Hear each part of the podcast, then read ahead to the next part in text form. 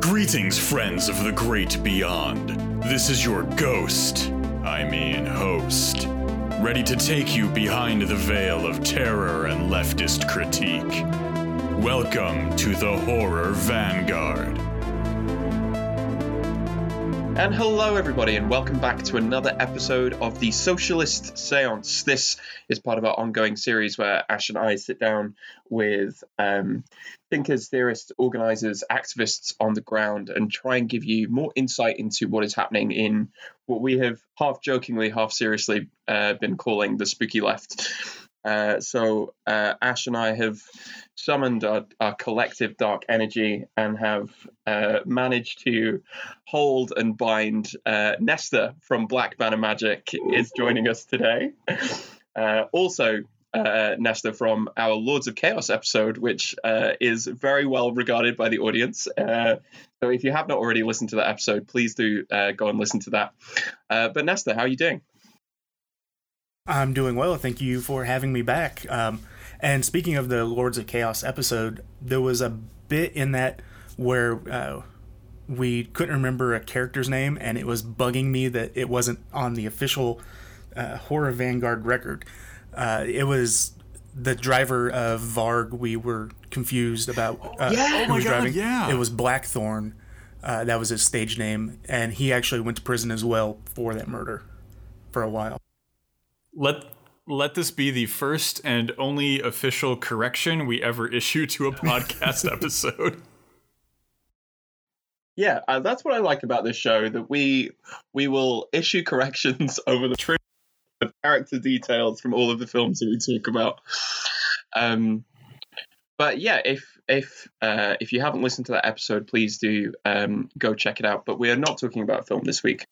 Uh, this is a chance for us to uh, sit down and have a more in-depth conversation about uh, politics and practice and organizing and aesthetics. Um, so let's just jump in. Ash, where where do you want to start? Um, well, I think a good place to start for this uh, would be to congratulate Nesta for being the first yeah. repeat guest. So, uh, uh, congratulations. Um, I'm inserting a clapping sound effect and perhaps an audience cheering here. So, uh, uh, kudos.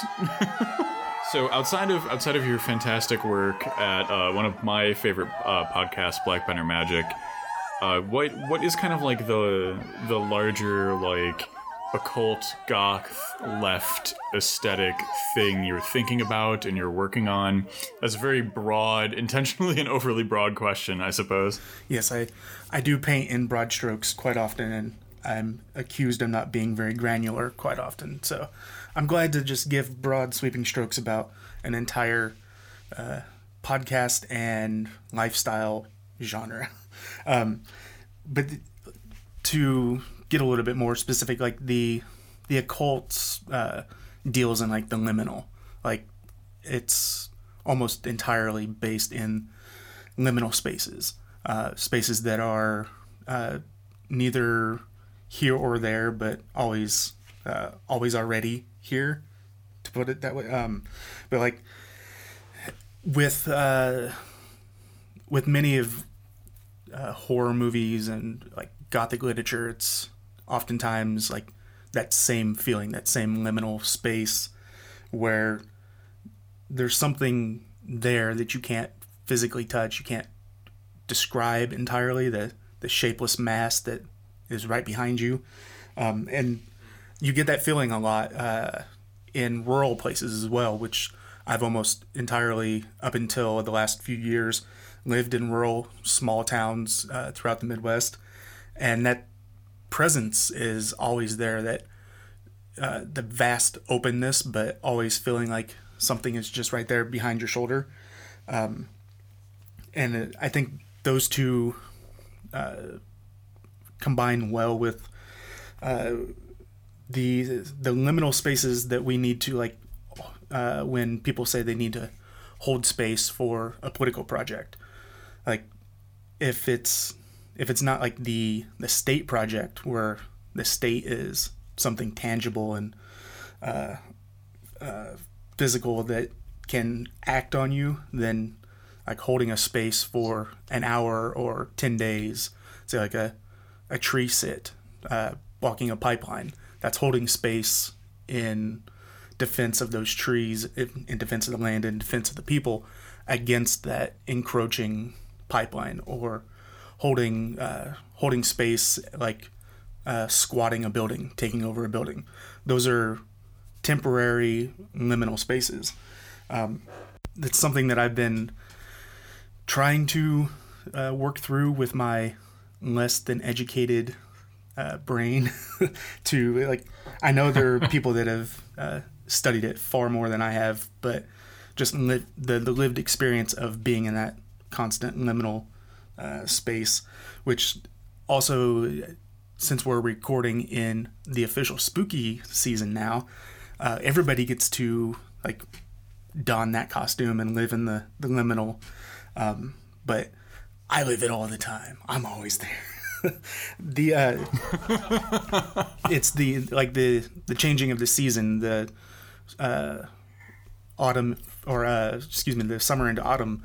That's like the the liminal uh, season changing, where all the Halloween horror stories kind of culminate, like the the dying, the decaying trees. Uh, uh, the chlorophyll leaving the leaves and they fall off and they fall to the ground, they decay, they become mulch for the ground, etc. Um, that's that's a very gothic sort of trope. Uh, the decay in the gothic, the the decay of animal bones and the leaves of trees and the the sharp ends of harvested corn stalks like sticking out of the ground, like knives that if you happen to be running through a field barefoot, uh, you might hurt yourself, which probably explains some scars on my feet.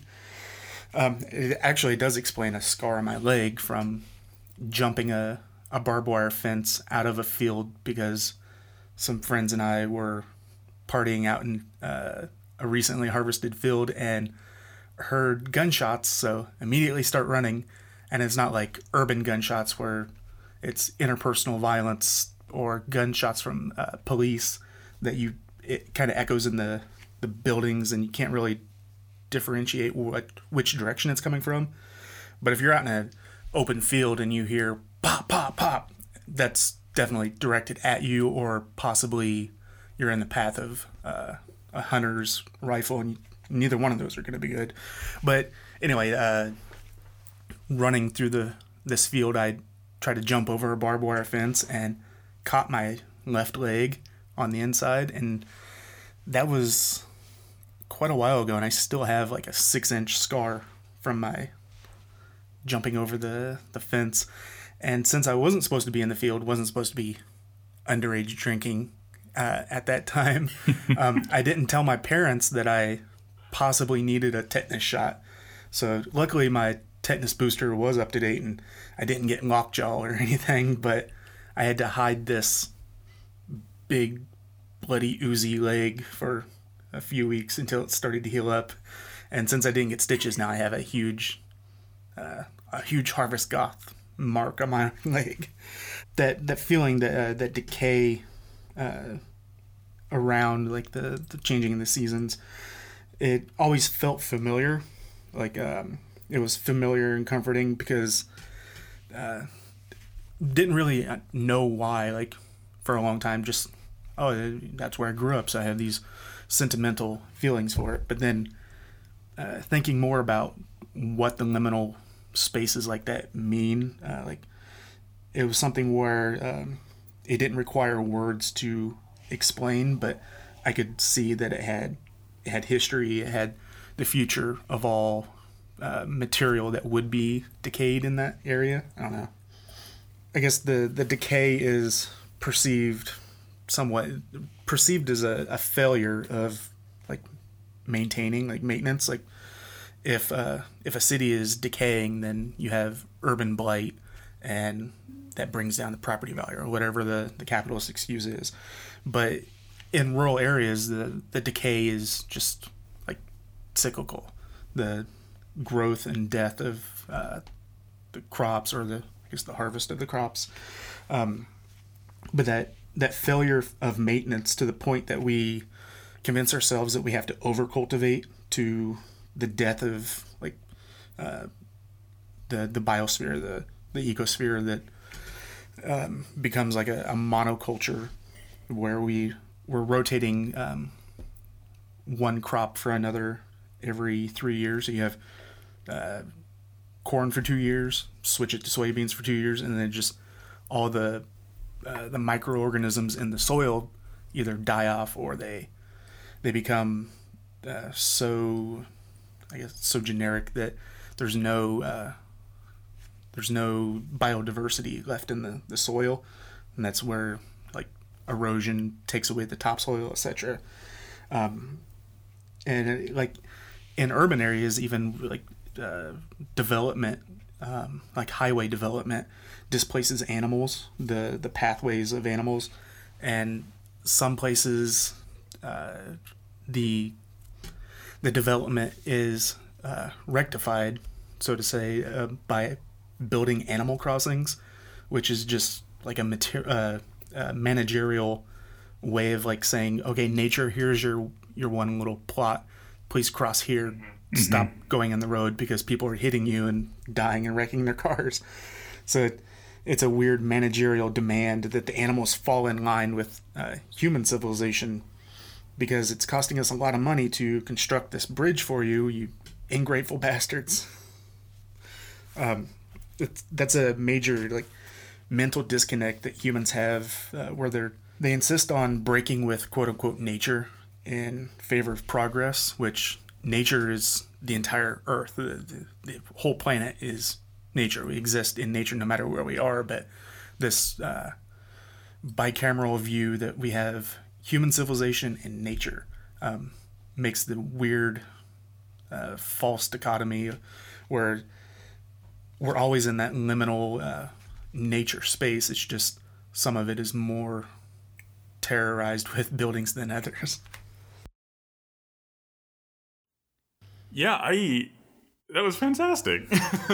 I really like the point about like because one thing I've been thinking about lately is as as we kind of try to I don't know avoid total climate apocalypse, Mad Max Hell World, and we we work on prefiguring and shaping that. Like something I've been thinking a lot about is like, okay, so how do we live right with the Earth in a way that intermeshes with society as we have it, right? In a way that's not like the near genocidal anprim call to like destroy all technology, including language and like like you're you're absolutely right about that like the, this this absolute neoliberal managerial impulse right? Because i was i was talking with some some people recently about like how how hunting is is essentially just like a, a really bizarre exercise in like wealth and neoliberal gain. And and it's like the the counter argument i always hear is like well how are we going to manage the deer populations when like you know the logical conclusion is like i don't know maybe we we stop killing the apex predators off to make our shopping malls safer or something like that. There are there are a couple of things that you said there that i thought were really interesting. Um I, I the point about what is the relationship of kind of society to decay uh, which is both both a kind of dialectical one and a very gothic one right? The things that fall into decay often uh, abandoned buildings or other or other kinds of um, uh, structures definitely become infused with a kind of gothic melancholy and and uh, through looking back at them it's often possible to see something of a kind of utopian impulse towards a potentially better future uh, which is something that Benjamin uh, Walter Benjamin writes about quite a lot in his yes. kind of romanticism. I, I, actually had that in my notes. So I'm oh, I'm, I'm so I'm so glad I brought up Benjamin. um, and I also really like I really like the the term harvest goth uh, as a way of living living dialectically of living with the with the constant cycle of um, of death and regeneration, which is always and kind of irreducibly outside the logic of capitalism. The seasons don't depend upon cycles of economic production, right? They they are what they are, um, and and of course, living in in that way kind of reconnects us to the fact that Um, we are not external to the natural world. It isn't something that we are uh, able to put our mark on and control. Uh, because we've seen what that looks like, and that looks like ecocide, that looks like the destruction of, of the biosphere. But actually, we are within and entangled within the natural world. And I think you've you've hit upon a couple of really really fascinating ideas there. Yeah, the uh, uh, Walter Benjamin uh, quote, or I guess uh, more idea, but the quote of the irresistible decay, where you can mm. see history and reality, like the uh, talking about the allegory on stage uh, being present in reality as the form of the ruin, and mm. the ruin shows history as a, a physical setting in uh, in our lived lives. So, yeah, I think Walter Benjamin doesn't get enough credit from the spooky left because he's a very goth boy.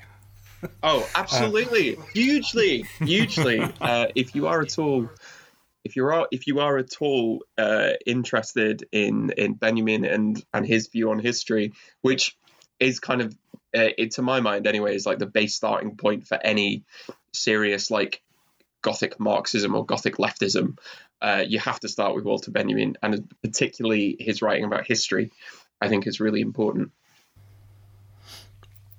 And so the uh, like the idea about how the, who will control the deer population if if we just stop hunting deer well that's the a weird thing to say when the majority of people that would be hunting deer also live in these like factory towns that my parents moved right. moved us all through right. uh, Iowa and Missouri and Kansas, um, just living in these small factory towns, which those are predominantly the the same communities that go out and hunt deer. So you have factory animal killing, and then like either subsistence uh, deer hunting, which uh, the fall would always be time for deer chili, but mm-hmm. um, you have just like mass slaughter of animals within a contained uh, facility, and then because you're not getting paid enough or because you uh, do enjoy sport hunting, you go out and shoot animals on the weekend as well, and that's a weird like double concept of it's like yeah my entire life revolves around killing animals um, but uh, my parents worked in like pork packing factories and beef factories, and the the smell of just dead animal on them all the time um, wasn't actually enough to uh, send me uh, vegan or vegetarian as a child. But then I worked in a, a pork packing uh, facility when I was in my early 20s, and that's when I went vegetarian because not just smelling it on my parents, like associating the smell of dead animal, nasty carcasses with my parents didn't do it enough, but smelling it and seeing it and doing it myself, it's like, oh yeah, this is actually really fucking disgusting. I don't want to take part in this anymore. yeah, that's actually that's actually something I think about like I mean like embarrassingly that's something I think about like maybe two or three times a week is like how much uh, commodity fetishism has like specifically functioned to excise decay from our lives. And when we when we think about meat, you know, in, or or animal products more more broadly, right? Like we like you know I, I, bet like right there when i just said meat you know like the first things that's popping into our listeners mind are like pre-packaged ballpark franks or like a pound of ground chuck or something and not not and not the the human cost of the labor that goes into it. The fact that there's like you know like actual humans at a factory somewhere who are who are you know engaged in this really visceral and horrifying labor and the fact that like there's a clear animal and like quote unquote natural cost to this as well like those those decay elements well, I mean, th- this goes to this strikes at a really foundational point about capitalism, right? Capitalism wishes us ideologically wants us to think that it is immutable, that it's a kind of law of the universe.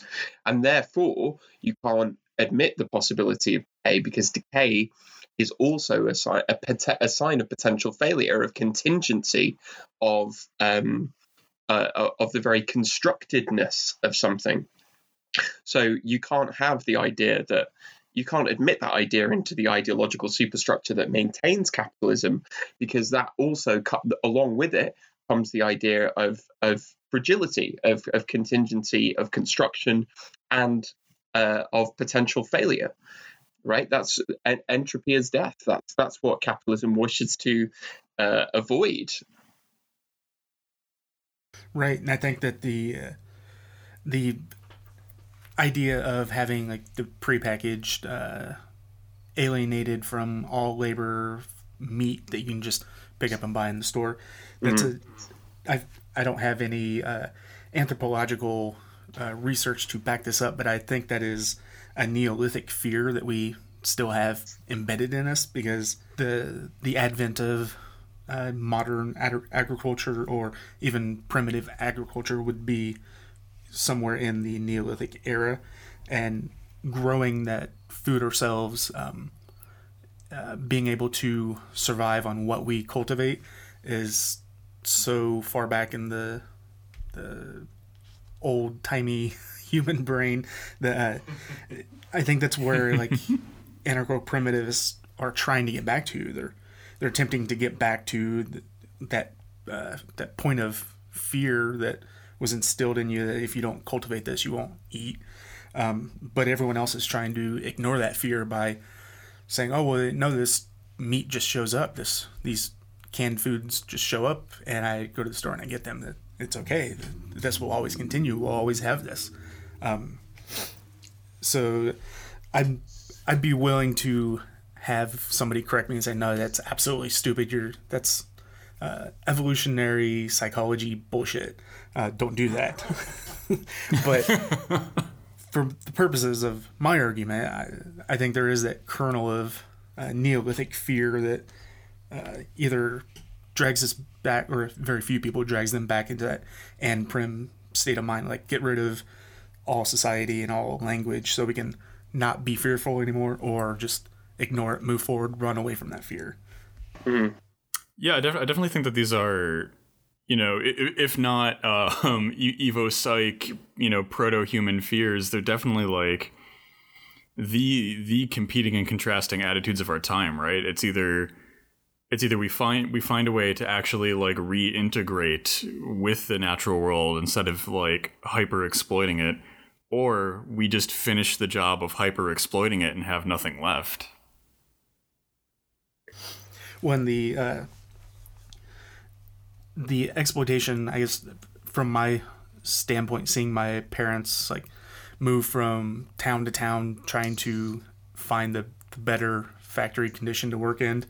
Um, they were unionized at the time, but the union was toothless mm-hmm. because there were so many people just moving around the Midwest going to different factories that it didn't really matter if there was a, a strong labor movement. You could have this piecemeal like yeah you're in a union. Isn't that cool? You get you get five dollar uh, five dollars an hour more than that guy that's working over in that non-union place. Isn't that cool? And there was no yeah.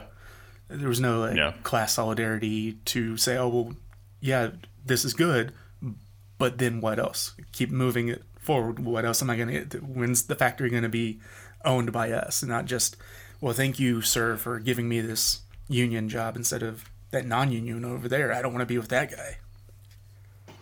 Yeah, I mean, I think that raises a very important point about the the limitations of, uh, firstly, reformism generally.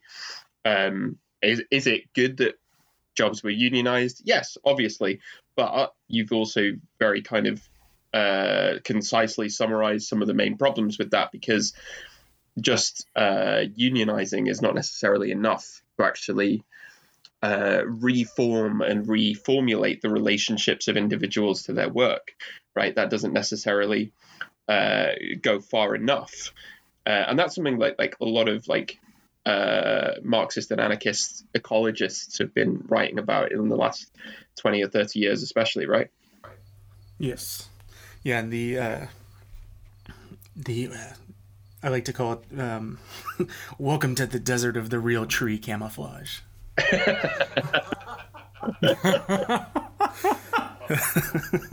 Awesome. It's it's where uh, the ambient waves of gray float in the wind. I don't. That's that's an excerpt of the uh, Harvest Goth uh, anti manifesto that I'm working on. Just well, what, well, maybe yeah. maybe maybe we could talk about that a little bit. What um, you've you've used that term a couple of times, and I really love it. Um, and and uh, so so so so what do you what do you mean when you talk about harvest goth? What does that what does that look like? What what are you kind of trying to work out here? Well, the uh, the idea, I guess, um, like I'm preaching to two very uh, well researched and well uh, spoken Gothic Marxist, so I don't need to explain to you what the Gothic is. But uh, Gothic literature, more often than not, would center on like the concerns of the aristocracy. You got the lords and the ladies, the counts, the doctors. Um, it's not too often that the the decay that is uh, in those stories, where whether or not it's like the rural or the falling uh, castle, whatever. Um, those stories aren't centered on the uh, the working class. Uh, typically, it's the upper class that are being acted upon by these uh, gothic spirits or these uh, haunted landscapes. And it's not to say that there aren't rich people out living in the country, living the rural life, but that's like a, a luxury escapism that uh, it's not happenstance. So, um, living in like the rural uh, areas that I've lived in, where the, the idea that you like, oh, you live in a hick town, so you got your shit kicker boots on and uh, you're coming from the the farm uh, or going to school straight from the farm, that kind of stuff. Um, that's a I've always thought that was like a strange um, stereotype, even though people do uh, cultivate that. It's like a weird uh, feedback loop of the base and superstructure where the the superstructure isn't really uh, being built by anybody. It's just kind of in that strange uh, pop culture feedback loop. Like, oh, you live in the country. Here's what uh, country boys only know: chew dip, uh, plow fields, eat hot chip, and lie. Or eat hot dip and lie, I guess would be. Um, but uh, like I've always been drawn to more like the the synth wave kind of music, the uh, punk music, um, and I had friends that were too, and uh, some of them lived on farms. Like uh, some of my cousins still live on farms, or I guess they they inherited a uncle's farm or whatever. I don't have much contact with them anymore. But what I'm saying is, uh, like that country music video, uh, platonic ideal, like Alan Jackson in his cowboy hat and uh, life preserver, skiing behind his uh, his speedboat. That nobody that I knew really did that. Like it was uh, go out into the field, drink some beers, and uh, blast uh, The Cure or like Rage Against the Machine, and like that's not the the country lifestyle. I guess this like, like country girls be like uh, listening to Slipknot. I guess, but uh, living in that that uh, I guess the cultural aesthetic. Um, I did adopt like those clothing uh, styles, I guess, because like didn't have too many like uh, didn't have like a Macy's in Storm Lake, Iowa, population 800. Um, so like go to the dollar store or whatever, uh, like I think it was called Pamida or something. It was like a Kmart off-brand thing, and they have flannel shirts just everywhere. They have camouflage all over everything. Just that's what I would wear, but um, didn't hunt. I I've never been hunting, so it's ironic that I I'm a vegan that wears hunting gear, like a trying to camouflage myself within that uh, that dominant sphere of machismo. It's like So um, the the harvest goth would be somewhat of a like a, a fashion aesthetic, but also um, living in living in decay and uh, the slow growth of uh, rural towns because the the town I mentioned, Storm Lake, Iowa. When I lived there, I think it was like eight eight hundred or thousand people that lived there. Um, and I looked up their Wikipedia page earlier today, and I think they have something like seventy five thousand people living there now. So even that small town when I lived there is grown immensely. So the factories are apparently doing well. There's probably more factories now, um, and with all that, uh, all that, I guess somewhat wealth, but uh, not sure who's getting that wealth. There's going to be exploited classes. There's going to be exploited people that are um, being like culturally uh, programmed to be oh you live in this in this country town with I guess seventy five thousand people is not uh, country town anymore, but um, the the people that would live on the the farms when I lived there, like they weren't protected by any um, New Deal uh, labor laws. Like the NLRB still does not um, protect farm workers, and that also means you can have child farm workers. Like if your child uh, goes out and milks the cows or whatever, uh, drives the thresher machine, that that kid has no uh, has no labor protections. Not only is it a child laborer, but then if something happens, it's like, oh, well, there was an accident on the farm. Johnny got his arm stuck in the thrasher. Whoops, that, that sucks. We should have taught him better. Um, I think that that's more of like the the uh, the horror side of it is like, oh, he got his arm caught in the thrasher, but um, the the I guess the simpler or maybe not simpler uh, idea of that is that um, the automation of industrial labor like that um, a child can drive a thrasher because it's now it's mostly like GPS driven. There's even autonomous uh, like uh, vehicles that you can use to do your crops, like just play with a remote control uh, handheld set that you can drive instead of spending all day out in the field. Um, and one of the, uh, I guess, I'll read one of the uh, statements of the the Harvest Goth uh, anti manifesto that under late capitalism, the agricultural constraint of the season is made irrelevant. Its uh, constant bounty of the market eliminates decay as a visceral reality, and decay assumes the role of aesthetic and ornamental choice. And then there's a photo of uh, Realtree camouflage uh, inset on a GPS um, console inside of a Thrasher uh, combine. So, using the aesthetic of the decay in your fifty thousand dollar machine, probably hundred and fifty thousand dollar machine, um, to have that that Harvest Goth aesthetic. I don't know. Uh, hopefully, I can get this in better words than what I'm giving now.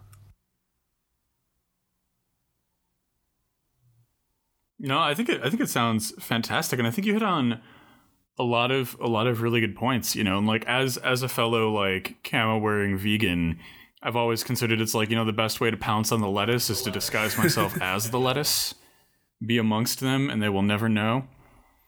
But like you know, one one of the things that you were saying that's really really interesting to me is like so I grew up in a trailer park that was like in between a scrapyard and a quarry and a cornfield, and like so so i definitely like i definitely get that like the the stereotype of people who live in like poor and rural areas does not at all. Like like because there i mean like sure there are some people who like go out of their way to fit the fucking bill but you know it, it doesn't overlap. But what i find what i found interesting as i like went on to move into like increasingly larger cities and more like suburban areas is that like there are people in those communities who will like do whatever it takes to to put on the costume of what like the television is telling you that like the rural working man should be. Like like i think like i i definitely know or knew guys who would like drive two hours out of their way to go shop at the farm fleet because that was the the rugged aesthetic they wanted to portray when they had like uh a three a three story home with a pool house yeah, I think I think you've hit upon some really fascinating things. This this notion of of cultural superstructure, which is always kind of irreducibly tied up in uh, the the the kind of totality of relations of production of a given society. This this notion of obsolescence and the way in which, uh, particularly rural uh, towns, I think this is true of the states in particular, can be can be kind of hollowed out and emptied of people, and then uh, that can also be a resource that that uh, people who are um, kind of forced out of urban centres can can kind of latch onto, and you see that in in gentrification and other and other forms of kind of capitalist exploitation and expansion. Um, I think that compares really interestingly to, to where I'm from. I'm from I'm from the northwest of England. Um, uh, I'm from a former industrial centre, which in the in the back half of the 20th century, uh, the region that I'm from saw a massive collapse in the number of people living there as the industrialization hit. Um, and as the as the population of the country as a whole expanded, the population of the places that uh, of, of where I was from and, and places like I was from just fell through the floor because you couldn't you couldn't you could not afford to live there anymore, and so uh, not only had entire communities been uh, de-skilled and, and deindustrialized, they've just been declared obsolete now, and so they could be easily left behind. Uh, in British politics, this often comes out as talking about uh, northern white working class people. Uh, and that's usually an excuse for right wing politicians to push kind of pandering uh, racism under the guise of appealing to, to, to that kind of mythical figure. But I, I think it's interesting how how both of those experiences map onto capitalism's uh, ideological refusal to accept the concept of obsolescence beyond that of a kind of hipster aesthetic. Absolutely, in the uh, dimension of um, the like the immigrant uh, forces uh, that would or labor force that would be used in many of the uh, factory towns that I lived in. Like when we first moved to one town, um, had out of state uh, plates. They'd expired on the car. Um, so having this out of state license plate, uh, obviously being a, a, clear marker that you're not from the area and the license plate is expired because we hadn't yet got the new state plates and clearly can't go back to the old state and get them re, uh, renewed. Um, we got pulled over and my dad was driving. Um, and he got arrested. Uh, I don't. I was only about ten. I don't know why he got arrested. Um, if if my behavior is any indication, it's probably because he was rightfully uh, a dick to the cop, and the cop probably didn't like that. So he got arrested. Um, uh, my mom went and bailed him out after dropping us off at a babysitter, and um, that just that one marker, like uh, showing that you're not of the community that you need to be punished for it.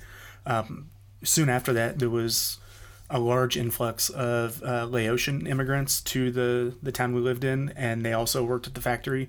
Um, and suddenly, like, I didn't put this together immediately, but suddenly uh, there was less police interaction with us and more police interaction with them, even though we at the time we lived in the same uh, trailer park and then moving uh, just like 20 minutes to a different town but still my parents worked in that town. Um, like they lived in the same apartment building as we did.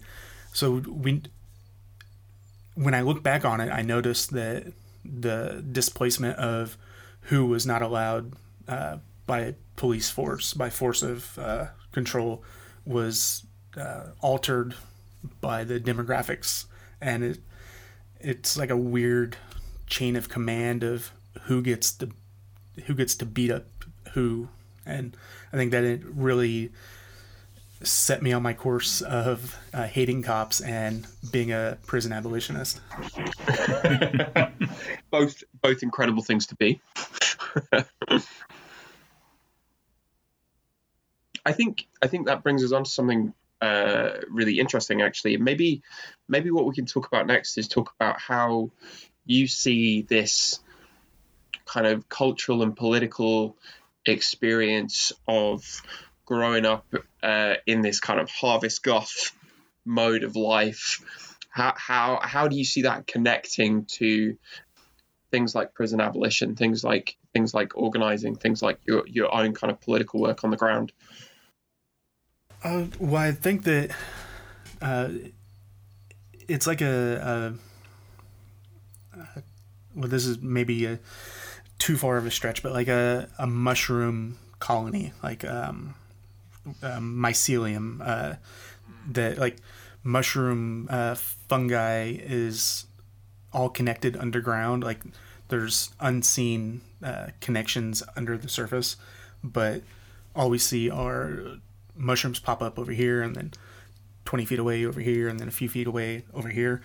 Um, I think that those those two connections, like uh, being interested in the the spooky left and also being uh, for the working class and against the state, against cops and the control functions that they have, they're connected because the the idea that um, like synthwave or uh, like the um, the punk and uh, hard rock like the early 90s were they were somewhat giving those same uh, vibes like the same anti-authoritarian rock and roll vibes. I guess all rock has that sense.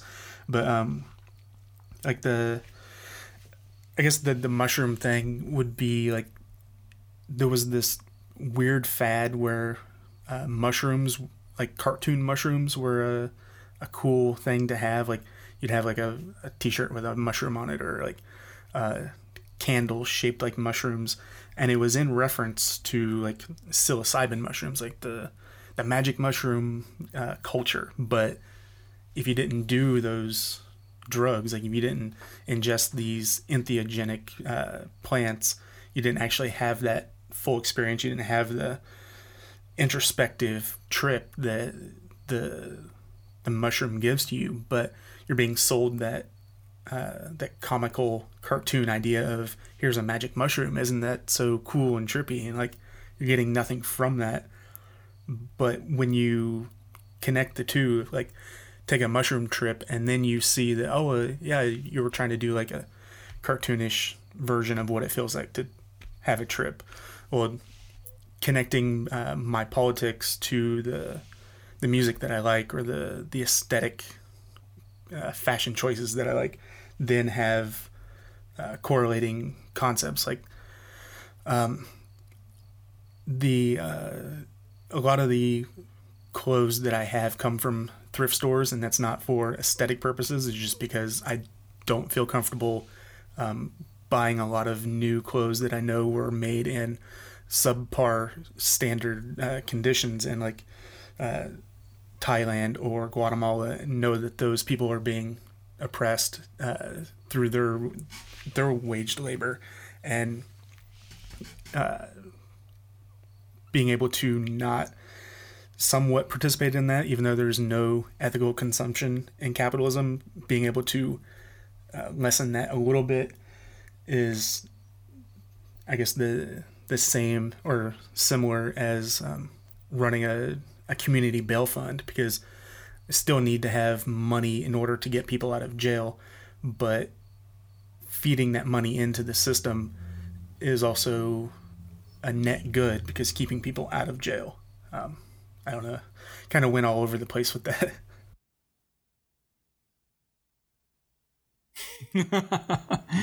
No, I think that um, I really like your mycelium approach to this, right? Because I think that at least one of the one of the things that I'm coming to as like I read more into social ecology and um, you know books like Braiding Sweetgrass and stuff like that is that like anthropocentric ways of or methodologies of analysis and kind of like systemic viewpoints are are very fundamentally skewed in a certain direction that I think the savvy listener will be privy to.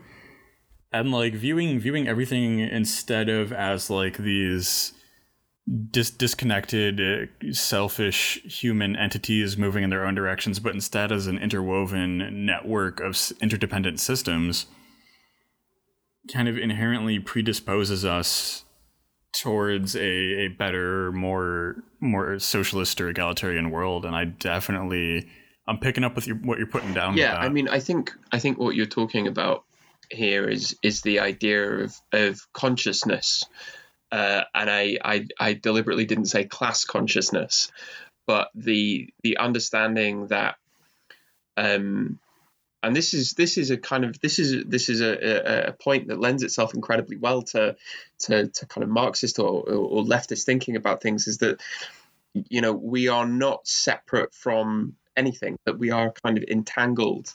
Um, Simon Critchley, who's an anarchist writer I really like, uses the term indebtedness that we are indebted to. Uh, that's our kind of basic ontological condition, right? We are uh, indebted to, to to those who who bring us up, and we're just children. So it makes sense that we have a kind of uh, a need to. But I think that's something that can be cultivated, and I think your your analogy of of the mycelium of the of the mushroom colony that's that spores out is really effective and really powerful. Well, I'm glad that it made a little bit of sense. well, uh, I guess what else would um, I be doing if not uh, intentionally walking through liminal spaces and not fully explaining uh, what I'm doing or why I'm doing it? I'm just that uh, that massless uh, monster that's uh, talking about burning prisons, but also isn't Beetlejuice a cool movie? but but this is the amazing thing. This is the thing which I I really love about this idea of the spooky left of, about a kind of gothic Marxism is that it it takes what could so easily be dismissed as like detritus, as rubbish, as relics, as ruins, and actually looks at it seriously and invests it with with both cultural and political meaning. So so those two things, those two things that that desire to tear down and burn every last prison with the fact that Beetlejuice is a really cool movie. Those two things are not are not uh, are both both informing one another, right? That even in in in the very trash of culture, in the and I use trash in in no way in a pejorative sense. We can see uh, the potential of a better world, of, of, a world that would be free, of a world that would be uh, that would be liberated from the nightmares that oppress it. And uh, a friend of mine that I do, uh, or when I lived in Kansas City, I did uh, prison abolition work with uh, through the anarchist Black Cross. Um, he summed it up as as I guess succinctly as possibly he could, explaining to people um, what his end goal of like when they say, "Oh, well, you, if you're gonna let out all the prisoners, what about the ones that deserve to be there?" And he, instead of playing that trope that some people are uh, deserving of isolation and uh, complete mental uh, isolation and physical isolation instead of trying to rehabilitate people that have uh, gone against social mores or uh, been violently against uh, somebody else's autonomy that he would just say um, well the, the main goal of an- this anarchist black cross is to burn jails and grow kale mm. and then he then he realized how uh, clever of a statement that was. So they made like fundraising shirts of uh, "Burn Jail, Grow Kale," trying to popularize that. Is it okay if I ask uh, a couple more questions? I've, there's something Oh, yeah. I, I was I was just wondering maybe maybe you could talk a little bit, Nesta, about the kind of practical side of of like running a bail fund. What does that what does that look like? How how did you get into it? How does it work? Um, how can people listening to this uh, help get people out of jail? All right, well, the uh, bail fund is uh, it's to get people that are most marginalized in a white supremacist capitalist society. So, no matter who goes to prison or goes to jail, county lockup, um, you're at threat of any number of different uh, state violent um, acts. But uh, people are more prone to um, like uh, self harm and suicide within like the first 24 hours of being uh, put in jail, even if they don't have uh, those issues present when they before they were arrested. Um, so getting people out as quickly as possible um, reduces that uh, possibility and just removes them from any sort of uh, uh, extra um, trauma that they might experience. But running the the bail fund itself, um, it was uh, I modeled it on the Chicago uh, bail fund because they have, I think they're. I don't want to say that they're a registered nonprofit, but I think they are. That might be incorrect. So that with that comes like a lot of paperwork, and you have to show your work and show uh, like what it is you're doing um, bit by bit. So there's a lot of data to pour over and check out. And um, reading through it, it wasn't just uh, the immediate goal of getting people out of jail because uh, people that are out of jail uh, before their trial have a better chance of getting uh, a better plea deal or a better uh, outcome of their their trial. So that's the uh, immediate, midterm, and then the long term goal is ending cash bail, which nobody should be paying ransom to get out of a cage, which is really just ransom. That's all it is.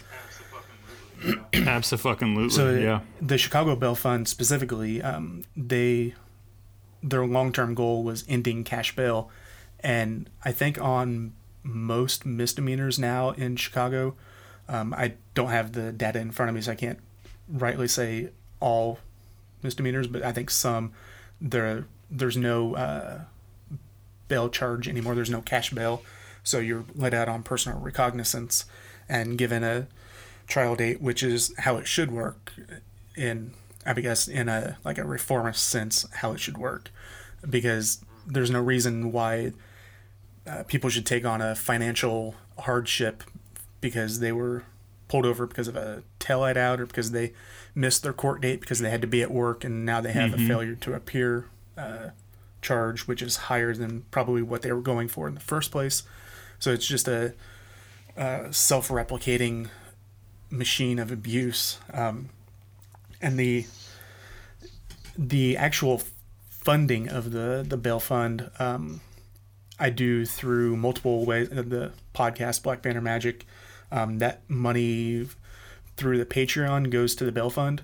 So I have fun talking about all these spooky concepts and uh, magically operant people and authors and uh, activists, but the uh, the support of the bail fund comes directly from the the Patreon supporters of that podcast. So there's multiple ways to get the money that the state requires to get people out of jail without just being like a a capitalist wealth hoarder. Um, which, if there are any capitalist wealth hoarders out there, you can definitely give to your uh, local bail fund and get people out of jail. You slime fuck.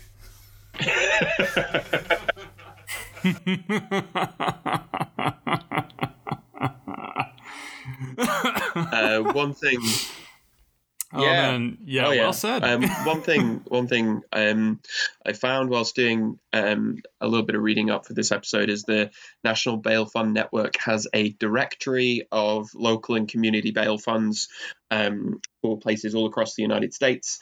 Um, that's going to be something that I make sure is in the show notes so that um, not only should you support the work that Nesta's doing with uh, Black Banner Magic, um, you get an incredible show, and you get to get and you get to help people get out of jail, uh, which I, I can't think of anything better.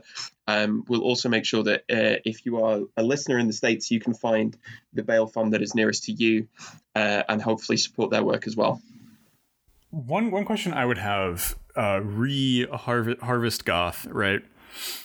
So I, I'm like based on the way you're talking about, it, I'm seeing a lot of like overlaps with like broad like broader left discourses about sustainability and the environment and kind of how we engage with these systems.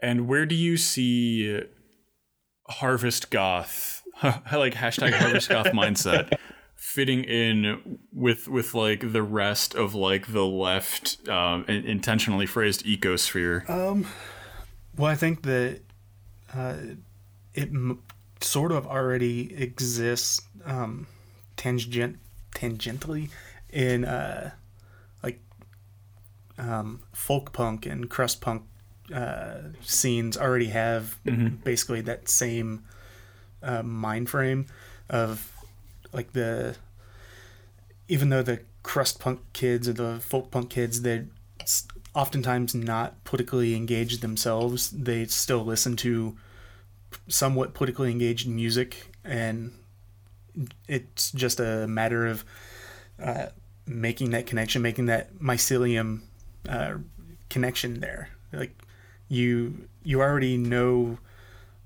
these systems of control are fucked up and like the cops are gonna be harassing you if you are out late and you look like you just crawled out of a sewer.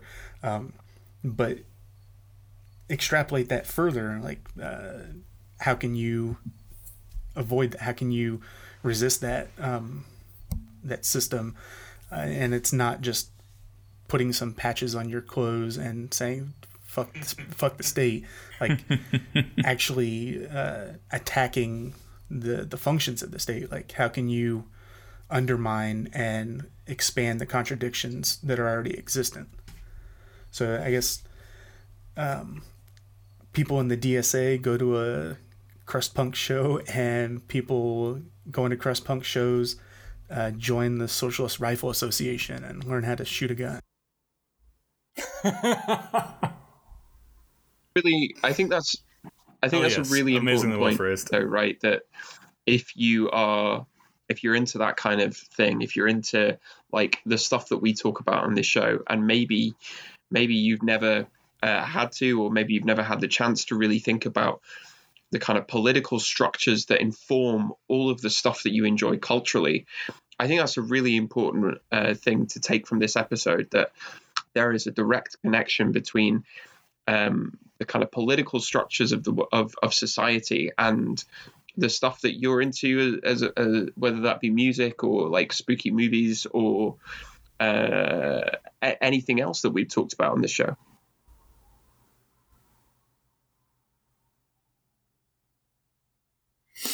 Yeah, yeah, definitely. And I, w- I would just add to that too, like you know, if you like, like it's, it's, it's, kind of obvious, like you know, if, if you're if you're listening to like anarcho crust punk before you listen to the to the horror vanguard episode, you're definitely probably predisposed for a certain subset of politics, right? And then like like you know, fo- like just getting the uh the follow through on that is is like the next logical step, right? But like I I, would go one step further and say that like thing, things like horror movies and and things like these kind of like more sustainable aesthetics and right these goth aesthetics right they they necessarily exist at the periphery right? Like there's reasons why you know horror movie is derided as as a genre and like it's only a rare occasion and like every time when horror does something people like they immediately have to start reinventing the wheel and being like, oh no, this Prestige is art horror this horror. time, or this is elevated horror. Yeah, yeah. th- This isn't this isn't horror anymore because we like it, right?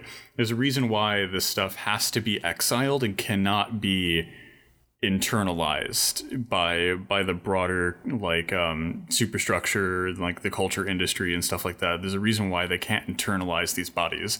And that's because they're to degrees you know not not totally but but they contain within them like antibodies right? Right? They're antithetical in a way to the overall structure of the system the horror movie defenders have logged on. When the and there's uh, historical precedents like old historical precedents like the uh, the cunning men and cunning women of um, uh, England like the magical practitioners would live on the the fringes of the towns or uh, villages. Um, people that would do that sort of uh, like uh, community work for say like oh i have i have bad humors so go to the the person at the end of the the village and the end- of the settlement and the start of the uh, the wooded area and say oh, i need you to take care of this uh, you're the, the person to come to and they live out on the fringes because you only go to them if you need to. But they hold uh, they hold social um, like a social uh, well-being um, at arm's length, but still uh, willing to or hoping to willing to be uh, helpful. I don't know. I was rambling for there.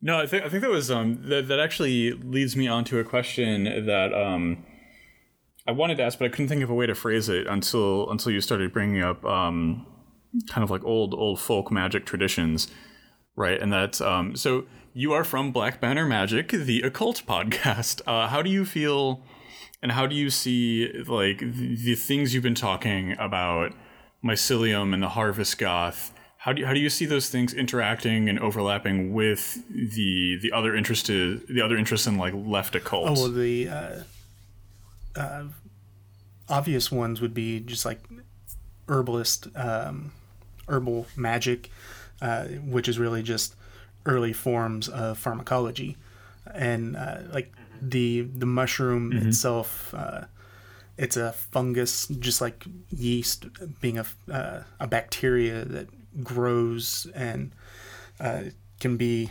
something that poisons you, like uh, bad ergot poisoning, or something that sustains you, like bread. Um, and the mushroom itself, uh, as well, um, it can be poisonous. It can uh, close up your windpipe and kill you, or it can be an entheogen and give you hallucin- hallucinogenic uh, insight into your psyche. Um, so I think the those two, the the yeast and the uh, mushroom, they exist on two planes where they can kill you or sustain you. Um, and the like mushroom uh, theory, like the the idea that uh, mushrooms are not of this planet, that they're here to teach us something else. Um, crazy uh, uh, Terence McKenna theories about how the mushrooms are actually aliens here to teach us ways, but that's that's when you have to do like 50 DMT trips in a day to really get on board with that one. but mushroom uh, spores can survive the, the vast expanses of space. So he does have something like a kernel of uh, scientific truth there.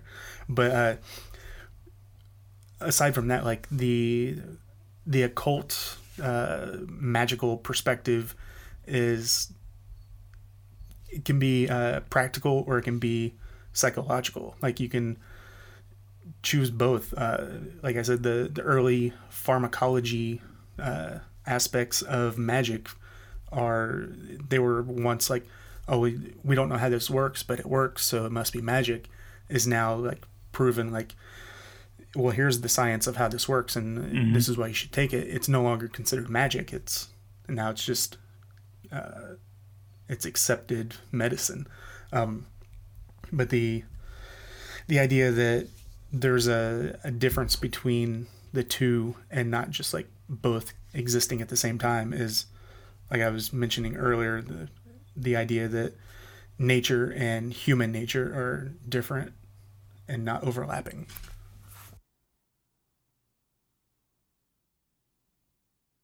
Rad.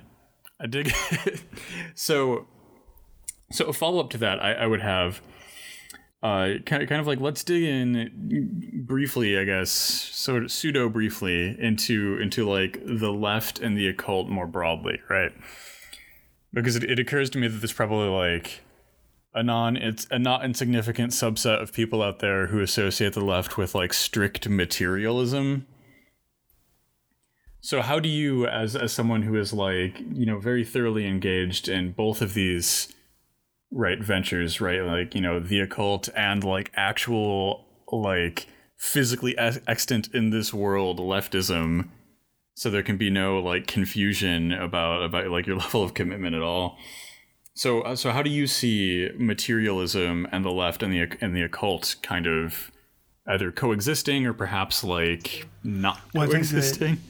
a lot of times i'll i'll use materialism as a shorthand of like uh, dogmatic belief in something that is has data but is not a constant. Like we haven't always known what gravity is but we know that gravity is mm-hmm. a thing that we can observe. Like if i i'm holding my phone right now if i drop it it's gonna fall. I know that it's not uh, something that i can dispute and say oh no I, it's actually to float up or it's to stay static. Um, so using materialism as that word, like, um, it has some drawbacks because I'm not anti-materialist. I like data is a verifiable, repeatable thing, but also uh, people that will say um, a magical operant outlook or a cosmology is anti-materialist is weird because the it's not lab created i guess. I don't i always get caught up in the the definitions of trying to explain uh, the the similarities of materialism and uh, uh, phenomenology or uh, cosmology. But like what sort of value system does a, a magical animist or even a satanist cosmology create? And like how would how would i relate it to people in a positive manner? Like would i just be a nihilistic anthrop- uh, misanthrope or like actually use it to help people?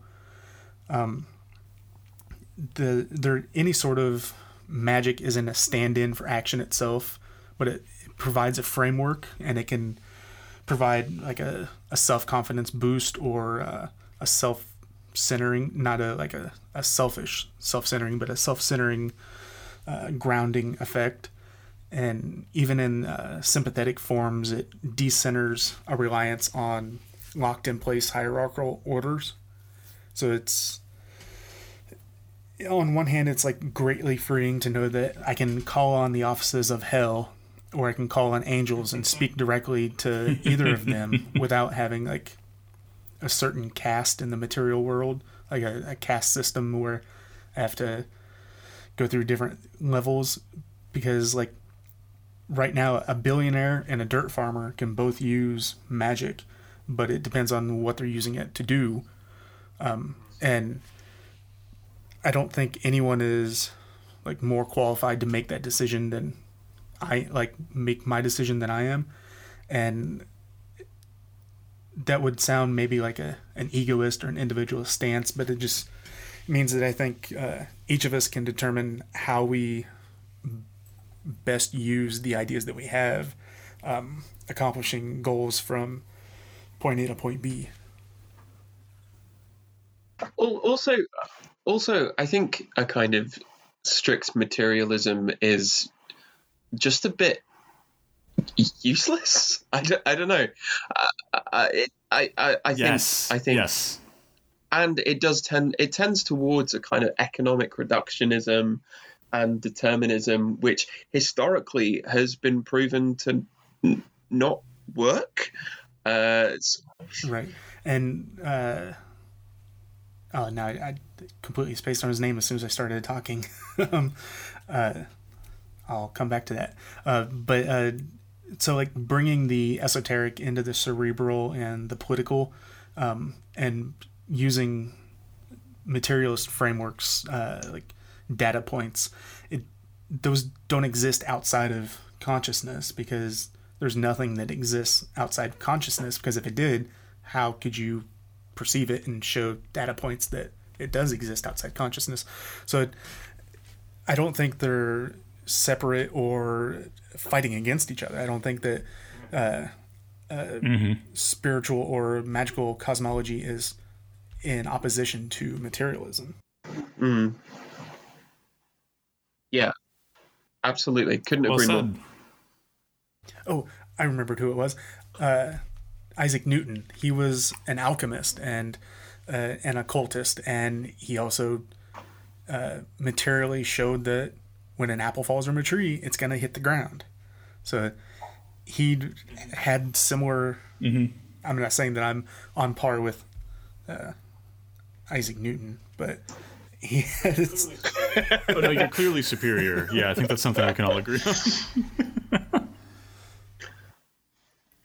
no, yeah, and like I, you know, pet peeve of mine, but I think one of the one of the things that I always kind of like think about is this is, is the raw dichotomy between the strict materialism of Neil deGrasse Tyson, who is the most like joyless person alive, and then like you know a, a counterpart to that would be like you know someone someone like Carl Sagan who was was nevertheless like having emotions and and thinking more broadly about existence and not just like dunking on movies on Twitter.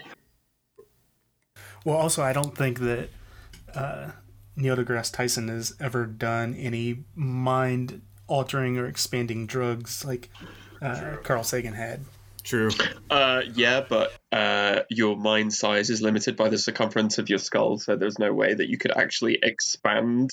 Uh, that's just basic facts. Uh, which is, I mean, I think that kind of crude materialism is just kind of helplessness before the facts and an inability to think in any way that might be Yeah. kind of uh, creative or uh, imaginative, because that can't be that can't be just turned into facts um, it that kind of materialism. The the Neil deGrasse Tyson school of materialism is a sort of uh, anxiety about uh, contingency, about about change, about the the the kind of unquantifiable nature of existence. Yes. So don't lock yourself in Marx's tomb. Go Yeah. outside and build upon it. Yeah, brilliant. Although out of all the places to imprison yourself, the giant, uh, you know, cast head of Marx wouldn't wouldn't be the worst. Um, yeah, awesome. Yeah, a really good way of putting that. Uh, don't lock yourself in Marx's tomb, although that would be goth as fuck.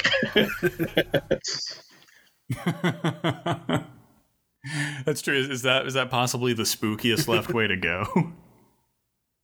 It's like the cask of Amontillado, but with Capital Volume Four. It's like the never ending story, but you don't come out of the book.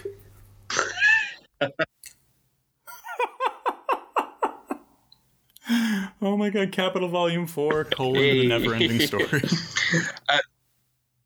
Um, Yo, zing. so so I was thinking about what you were talking about with the kind of harvest goth idea.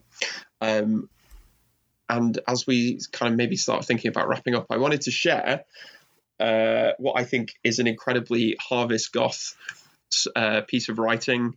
Uh, have you come across Carl Sandburg's theme in yellow? Uh, it's it's a poem by by Carl Sandburg, great leftist poet of the 20th century, and it goes like this: I spot the hills with yellow balls in autumn. I light the prairie cornfields, orange and tawny gold clusters, and I am called pumpkins. On the last of October, when dusk is fallen, children join hands and circle round me, singing ghost songs and love to the harvest moon. I am a jack o' lantern with terrible teeth, and the children know I am fooling. Yes. That is that's the the story of Samhain, the the harvest festival. Yeah. Uh, but as a way of tying together some of the things that you were talking about, I just thought that was really uh, fitting and appropriate. Last uh, last Halloween, um, I I may have actually read that before. I just didn't uh, recognize because I pulled it up and yeah, it looks uh, familiar. Because last Halloween I did uh, a correlation between uh, the idea of the jack o' lantern, where the the uh, folk tale of the uh, Irishman that became the jack o' lantern uh, because he sold his soul to the devil. Um, that with uh, Gritty being a representation of the jack o' lantern. um, I don't really remember where I was going with that at the time, but I remember just being uh, enamored with Gritty like everybody else at that time last year. but the uh, the Sandburg line, "I am the jack o' lantern with terrible teeth, and the children know I am fooling." Like that's gritty. Yeah, it absolutely is. It absolutely is. But I think as so as we're going out, so for um, I guess uh, for our listeners who, you know, after this discussion might be more interested in, like I know I know the uh, the Harvest Goth uh, anti manifesto is forthcoming, and we will definitely be promoting mm-hmm. that like crazy uh, once that manifests. But for for for people who are interested in learning more about like occult issues from a left perspective, uh, Nesta, I was wondering if there are any like sources or texts you you could recommend? I almost said sorcerers, but if you can just straight up recommend us a couple sorcerers, that Ooh, would be great yeah, too. Uh, so there's some living sorcerers that would also be sources. Um, I guess so. looking through uh, my PDFs real fast, um, I guess uh, one that I enjoy um, uh, would be uh, Gordon White's um, show Rune Soup. He is, he lives in Tasmania, but he's been a chaos magician since I think the like practicing since the early '90s, um, or maybe the late '90s. I think he's maybe 40 years old, so probably the late '90s. Um, he he runs a a blog about um, various uh, magical cosmologies, not just chaos magic. Uh, he talks about um, decolonial magic and uh, European magic and uh, how to use them in your life. Um, he does get a little liberal, but it's still a good, uh, good listen and a good read.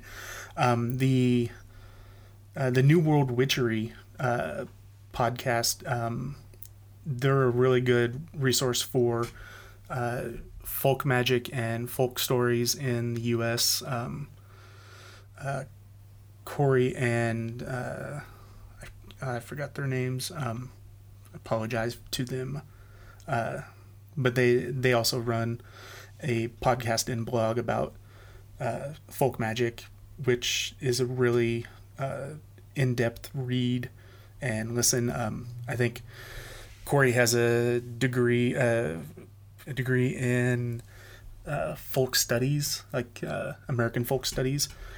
Uh, what else would there be?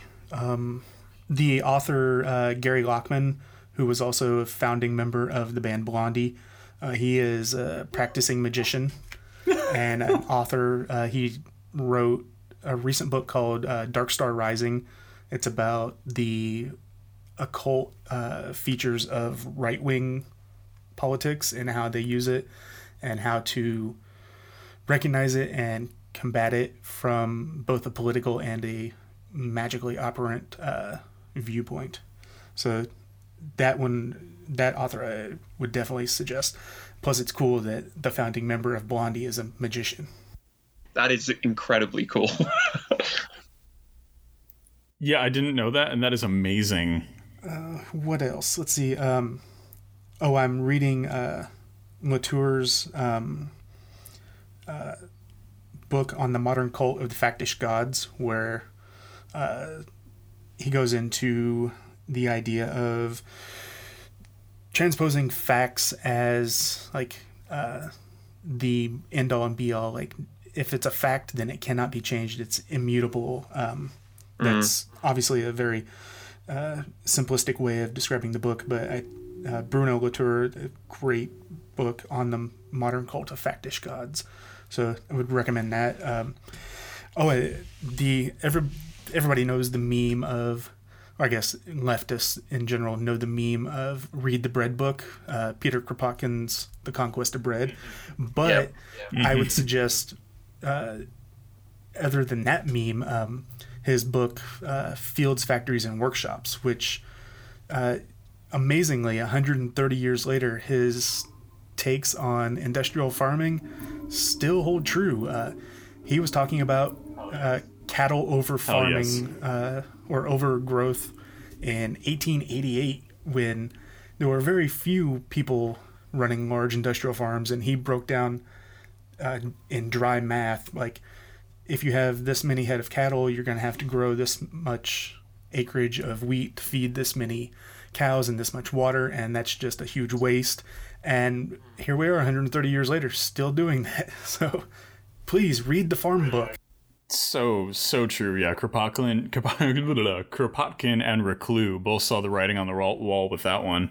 And I would say that's that would be uh, a Harvest Goth uh, adjacent book because he's not only talking about the material conditions of farming and over over farming, but also he's got the big spoopy beard.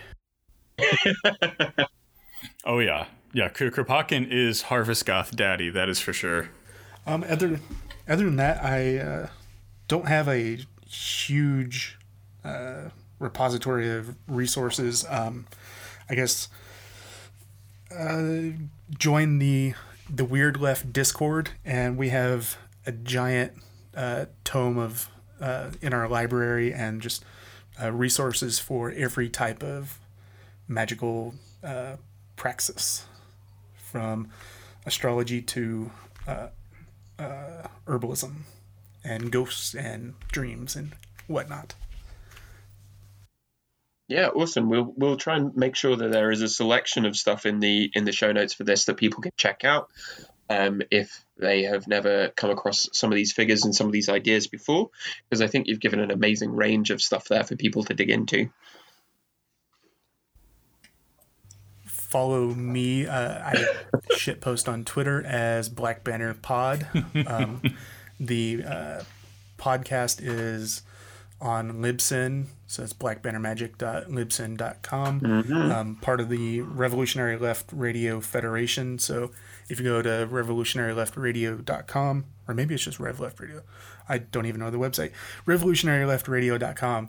Uh, it, there's a link to the uh, um, the podcast there, and uh, donate to the Omaha Freedom Fund uh, via the either Patreon or directly on the website for a one-time donation to help get people out of jail. Uh, Venmo, Cash App, all of that stuff too. Um, you could get people out of jail and be a cool person and not have to worry that somebody is sitting in a cell with ransom. Hell yes. Yeah, we will we will have links to all of that and the coolest thing you can do is help get people out of jail. There is in fact There is Nothing nothing, more cooler than that. Than breaking people out of jail by uh, paying the the and, and until the day that cash bail is abolished um, and prisons can be torn down brick by brick. There is nothing more goth than making sure that people spend as little time in uh, the absolute hell of the carceral system as possible. Yeah, thank you. Thank you again for being our uh, first uh, two-time award-winning uh, guest, uh, Nesta of Black Banner Magic. Thank you. Thank you for having me. Always appreciate speaking to the spooky boys. Oh, what was that? Go on. Oh, I said I always I always enjoy talking to the spooky boys. Yeah, I was just going to say we look forward to having you be our first three-time guest sometime in the future. We will Well, I need to absolutely, have- we will absolutely be completing the Nesta trilogy. Well, maybe we can we can cap the trilogy on my side of the show. Oh hell yes, let's do it. Let's, let's pick up the third volume of this over on your show. That sounds amazing. I'm so down for that.